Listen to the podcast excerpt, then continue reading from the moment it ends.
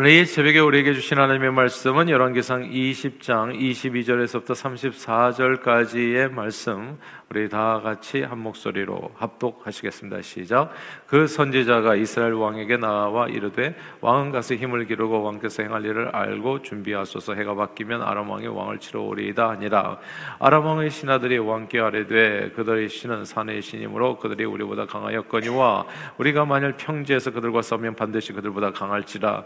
또 왕은 이 일을 행하실지니 곧 왕들을 제하여 각각 그곳에서 떠나게 하고 그들 대신에 총독들을 두시고 또 왕이 잃어버린 군대와 같은 군대를 왕을 위하여 보충하고 마른 말대로 병거는 병거대로 보충하고 우리가 평지에서 그들과 싸우면 반드시 그들보다 강하리이다 왕이 그 말을 듣고 그리하니라. 해가 바뀌니 베나다시 아람 사람을 소집하고 아벡으로 올라와서 이스라엘과 싸우려 하매 이스라엘 자손도 소집되어 군량을 받고 마주 나가서 그들 앞에 진영을 치니 이스라엘 자손은 두 무리 적은 염소 떼와 갖고 아람 사람은 그 땅에 가득하였더라. 그때 하나님이 사람이 이스라엘 왕에게 나와 말하여 이르되 여호와의 말씀에 아람 사람이 말하기를 여호와는 산의 신이여 골짜기의 신은 아니라 하는도다. 그러므로 내가 이 큰 군대를 다 내 손에 넘기리니 너희는 내가 여호와인 줄을 알리라 하셨나이다 하니라. 진영이 서로 대치한 지 7일이라 일곱째 날에 접전하여 이스라엘 자손이 하루에 아람 보병 10만 명을 죽임에 그 남은 자는 아벡으로 도망하여 성읍으로 들어갔더니 그 성벽이 그 남은 자 2만 7천 명 위에 무너지고 베나닷은 도망하여 성읍에 이르러 골방으로 들어가니라. 아니라. 그의 신하들이 그에게 말하되 우리가 들은 적 이스라엘 집의 왕들은 인자한 왕이라 하니 만일 우리가 굵은 배로 허리를 동이고 테두리를 머리에 쓰고 이스라엘의 왕에게로 나아가면 그가 혹시 왕의 생명을 살리리다 하고 그들이 굵은 배로 허리를 동이고 테두리를 머리에 쓰고 이스라엘 왕에게 이르러 이르되 왕의 종 베나다시 청하기를 내 생명을 살려 주옵소서 하더이다. 아비 이르되 그가 아직도 살아 있느냐? 그는 내 형제이니라. 그 사람들이 좋은 징조로 여기고 그 말을 얼른 받아 대답하여 이르되 베나다는 왕의 형제니이다 왕이 이르되 너희는 가서 그를 인도하여라. 베나다시 이에 왕에게 나아오니 왕이 그를 병거에 올린지라. 베나다시 왕께 아뢰되 내 아버지께서 당신의 아버지에게서 빼앗은 모든 성읍을 내가 돌려 보내리이다. 또 내 아버지께서 사마리아에서 만든 것 같이 당신도 다메섹에서 당신을 위하여 거리를 만드소서. 아비르되 내가 이 조약으로 인하여 당신을 놓으리라 하고 이에 더불어 조약을 맺고 그를 놓았더라. 아멘. 출애굽기에 보면 모세가 호렙산에서 하나님을 만나게 되는데 그때 모세가 궁금해서 물어봅니다. 하나님의 이름이 무엇입니까? 당신의 이름이 무엇입니까? 그때 모세, 에게 하나님께서는 I am who I am, I will be whom I will be 아, 스스로 계신 분이라고 그렇게 말씀해 주십니다. 하나님은 처음과 마지막이 되시고 스스로 계시며 모든 면에서 완전하다는 그런 의미요. 동시에 하나님은 사람이 어떤 도움이나 섬김이 전혀 필요하지 않은 그냥 홀로 영광 받으시는 전능자 완전함 그 자체라는 뜻입니다. 사람이 새겨 만든 우상들은 섬기는 사람이 없으면 진짜 돌덩어리에 불과하고 금속 덩어리에 불과하지만 흙이나 뭐 아무 의미 없는 힘도 없고 생명도 없는 그런 것이지만 우리가 믿는 하나님은 섬기는 이 하나 없이도 홀로 뛰어나시고 홀로 영광 받으시는 하나님 스스로 계신 분이라는 뜻입니다. 사사 시대가 이게 이제 무슨 뜻이냐면요. 사사 시대가 끝나갈 무렵에 엘리 제사장이 이스라엘 위해서 하나님 앞에서 섬겼는데 그의 후계자인 홈니와 비느하스는 비느하스라는 이 두 아들이 하나님 앞에 섬기는 그 섬김이 온전하지 못했던 거죠. 온전하지 못했던 것이 아니라 정말 이 해서는 안 되는 그런 나쁜 짓을 한 거죠. 하나님의 성물을 도둑질하여 하나님께 드리는 제사를 없인 여겼고 회망, 회망문에서 수종드는 여인들과 또 동침해서 주님을 음란하게 섬기는 악행을 저질렀습니다. 그러자 하나님께서는 엘리 제사장의 집에 심판을 내리셨지요.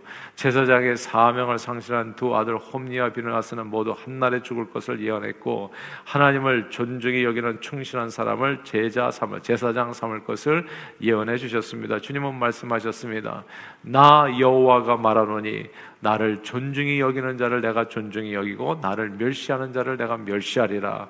하나님은 스스로 계신 분으로서 자신의 영광을 지키시고 나타내시겠다고 하는 그런 선언인 겁니다. 선포인 겁니다. 그러고 나서 어떤 일이 벌어졌습니까? 블레셋과의 전투가 벌어지죠. 블레셋과의 전투에서 이스라엘이 패퇴하게 됩니다. 그래서 저들은 혹시라도 여호와의 법궤를 메고 전투에 나가면 우리가 승리하지 않을까라고 하는 기대감에 엘리 제사장의 두 아들이었던 홈니와 비느야스에게 이제 이 법궤를 매게 하고 이제 전쟁터로 나가서 전투를 치르게 됩니다. 근데 실제로 전투가 벌어지니까 법궤를 빼앗기게 되죠. 것이죠. 그리고 엘리 제사장의 두 아들은 그 예언한 그대로 한날에 그 전쟁터에서 죽임을 당합니다.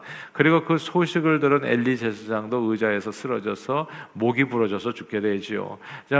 예언한 그대로 엘리 제사장의 가정은 그냥 폭망하게 됩니다. 참으로 여호와를 두려워하는 것이 여호와를 경외하는 것이 지혜의 근본입니다. 하나님의 말씀에 따라서 오늘 살지 않으면 내일은 괜찮을지 몰라요. 모레 괜찮을지 몰라요. 그냥 여호와의 회막에서 시종드는 여인과 오늘 동침에 걸렸으니 내일 무슨 일이 벌어지지 않을 수 없, 않을, 않을지 모릅니다. 그러나 반드시 그 길은 사망의 길입니다. 어떤 길은 사람이 보기에는 바르지만 필경은 사망의 길이라고 하나님의 말씀을 떠나서 살게 되면 하루 이틀은 괜찮을지 몰라요. 그래서 착각에 빠질 수 있습니다. 선악과를 따먹고 아담과 이브가 그날 즉시 죽은 것이 아닙니다. 930년이나 살고서 아담이 죽었거든요. 그러니까 하나님께서 하나님께서 은혜의 period를 grace period 주는데 그거를 갖다가 내가 한 행동이 옳은 줄 알고 계속 살아가다 보면 그 죄 가운데 엎드려지는 날이 반드시 오게 되는 겁니다. 선악과를 따먹는 자는 반드시 정령코 죽으리라 한 하나님의 말씀 그대로가 이제 이루어지는 것이죠. 아무튼 이 블레셋과의 전투가 벌어져서 이스라엘 패퇴하고 그런데 그냥 법궤를 재고 나가가지고 승리할 줄 알았는데 법궤를 빼앗겼는데 그 다음에 놀라운 일이 벌어졌어요. 자, 법궤를 빼앗겼는데 법궤가 어디가 있습니까? 블레셋 진영에 들어간 거거든요. 근데 블레셋 진영에서 아주 무시무시한 일들이 벌어지기 시작합니다. 블레셋 사람들이 하나님의 법궤를 그들이 섬기는 우상 신인 다곤의 신전 안에 두었거든요. 그랬다 그 안에 있는 다곤 신상이 무너지고 넘어지고 부서지는 일이 생긴 거예요.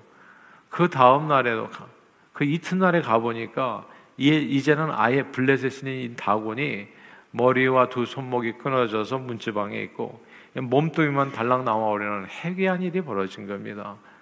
이게 너무너무 무시무시하잖아요. 아무도 그 법계 간 사람, 아니, 그 신전에 들어간 사람이 없는데 이게 법계하고 하나의 그 상자 같은 거 하나 하고 그리고 이 다곤의 신상이 거기에 돌로 생겼는지 뭘로 생겼는지 하여튼 있었는데 이 전혀 움직일 수 없는 이것이 거기에서 이게 누가 정말 신이 고칼 노릇이라고 이게 그냥 몸뚱이만 남고 그냥 목 부러 없어지고 그냥 팔다리가 잘린 차례로 이렇게 이렇게 있는 거예요. 그리고 그 다음에 희한한 일들이 벌어집니다. 법계를 소유하고 있던 블레셋 지역에 이제 독한 종기 재앙이 급속히 번지면서 모두가 죽임을 당하거나 망하게 되었던 겁니다. 이에 블레셋 모든 방백들이 모여서 아, 이스라엘 신의 괴를 보내어서 있던 곳으로 우리가 다시 돌려보내지 않으면 이러다가 우리 다 죽겠다. 예. 그래서 법궤를 다시 돌려보내게 되죠. 이 법기가 또 재미있어요. 사람이 함께 할 수가 없으니까 베스메스로 올라가는 두 소에다가 이렇게 멍해를 지우고 아 그러고 가는데 그대로 그 저기 베스메스를 향해 가지고 그 이스라엘 땅으로 진영으로 그, 그 법계가 스스로 간 겁니다. 스스로 스스로 사랑하는 여러분, 저와 여러분들이 믿는 하나님은 스스로 계신 분입니다. 인간의 그 어떤 섬김이나 도움도 필요치 않는 전능자, 홀로 영광 받으시는 하나님. 오늘 본문 이야기인데요. 아하방과 이스라엘은 아, 아하방과 이스라엘은 다시 전열을 가다듬고 정복 전쟁에 나선 아람 왕 베나닥과 일전을 벌이게 됩니다. 저는 진짜 예수 믿는 게 이렇게 위대한 줄 몰랐어요. 그리고 이렇게 새벽에 와서 기도하는 거 이거 엄청난 일입니다. 그냥 하루의 시작을 주님과 함께 기도하면서 시작하는 거. 홀로 영원하신 그분과 함께 오늘 하루를 살아가는 거예요. 이, 이 믿음으로 살아가신다면 하루하루가 기대가 돼요. 오늘도 엄청난 일이 벌어질 겁니다. 저와 여러분들의 삶에. 살아계신 그분이, 홀로 영원하신 그분이 우리 인생과 함께 하시기 때문에. 근데 이게 참 재미있어요. 오늘 본문을 잘 읽어보면 북이스라엘 왕 아합 왕은 참으로 못된 왕이었습니다. 바알과 아세라 신을 섬기고 백성들을 잘못된 길로 인도하고 그리고 엘리야와 같은 참 선지자를 배척했습니다. 오늘 본문에서도요 하나님의 선지자들 참이 하나님의 선지자들이 이렇게 함께하는 것 자체가 참 그게 행복이에요. 예. 제가 그래서 늘 드리잖아요 말씀을 드릴 때 신앙생활은 듣기 좋은 듣기 얘기 듣기 위해서 신앙생활하는 게 절대 아니라고 선지자의 이야기를 들어야 돼요 하나님의 말씀을. 근데 이 아방은 듣기 소리를 진짜 안 들으려고 했어. 그러니까 내내 거짓 선지자들만 그 주변에 많아요. 맨날 가만히서라고 기분 좋게 하는 사람만.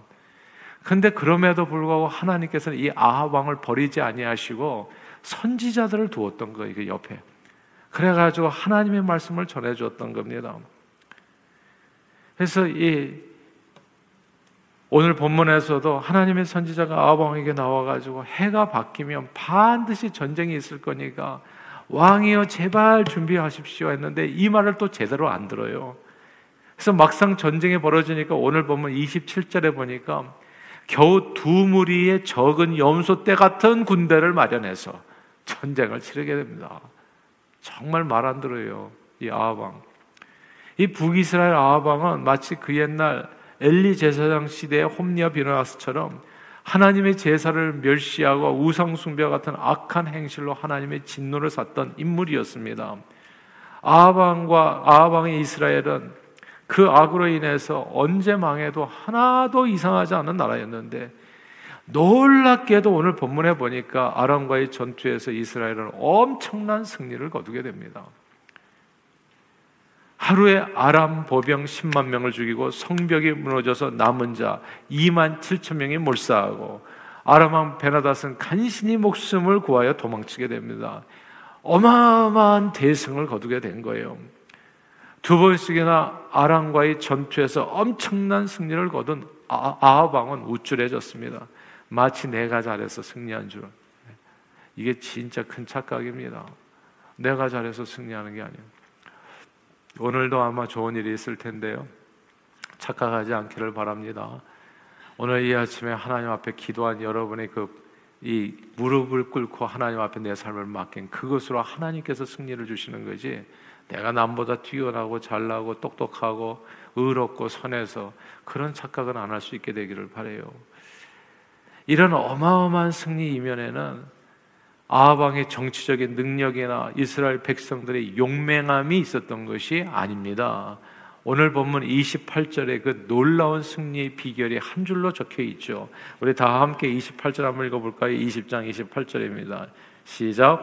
그때 하나님의 사람이 이스라엘 왕에게 나와 말하여 이르되 여호와의 말씀에 아람 사람이 말하기를 여호와는 산의 신이여 골짜기의 신은 아니라 하는도다.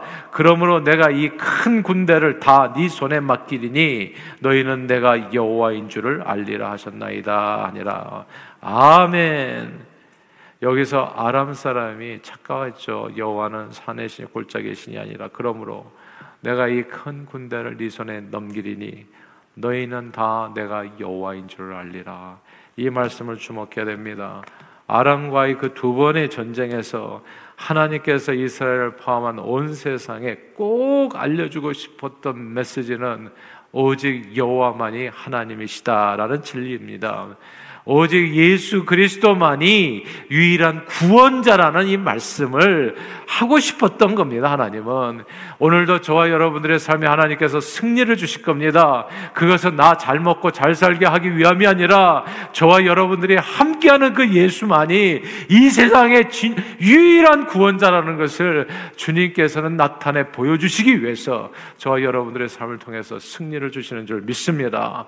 오직 여호와 하나님만이 생사 화복 축복을 주관하시며 전쟁 같은 우리 인생길에서 구원과 승리와 영생의 축복을 주실 수 있는 유일한 하나님이라는 말씀. 아합의 자에서가 아니라 스스로 계신 분 우리 하나님이 자기 이름의 영광을 위해서 싸우셨고 그 이름을 영화롭게 하셨습니다. 우리는 새벽마다요 주기도문으로 항상 예배를 시작하잖아요. 그러니까 처음 나오는 이 입술을 열어서 처음 하는 이 내용이 뭐예요? 하늘에 계신 우리 아버지시여 이름이 거룩히 여김을 받으시오며 이게 인생의 목적입니다, 여러분. 스스로 계신 분이신 하나님께서 우리 인생을 통해서 내 인생을 통해서 그 이름이 거룩히 여김을 받기를 소원합니다. 이거예요. 이 아합같이 악한 나라 왕을 통해서 그리고 그러나 이스라엘이잖아요. 하나님의 백성이었잖아요. 그 이스라엘을 통해 가지고 그 못된 짓 하면서 살았지만은 그러나 하나님께서는 그 이스라엘과 함께 하시고 버리지 않으셨어요. 그 이스라엘 통해서 하나님의 이름이 영광을 받기를 원하셨던 겁니다. 우리의 삶에 하나님께서 엄청난 승리를 주시는 까닭은 우리 자신이 남보다 성실하고 착하고 의롭고 뛰어나서가 아니라는 사실을 우리는 절대로 잊어서는 안 됩니다. 그리고 하나님께서 저와 여러분들에게 삶의 승리를 주시는 까닭은 그 승리를 통해 가지고 온 세상에 여호와만이 예수 그리스도만이 유일한 참 하나님이심을 증거하게 하기 위함이라는 것을 절대 잊어서는 안 됩니다. 우리가 믿는 하나님의 이름이 위대하기 때문에 우리가 부르는 예수 그리스도 이름이 아름답기 때문에 저와 여러분들의 인생이 그 안에서 안전하고 온전하고 복되고 아름답고 그리고 영원하게 되는 것입니다.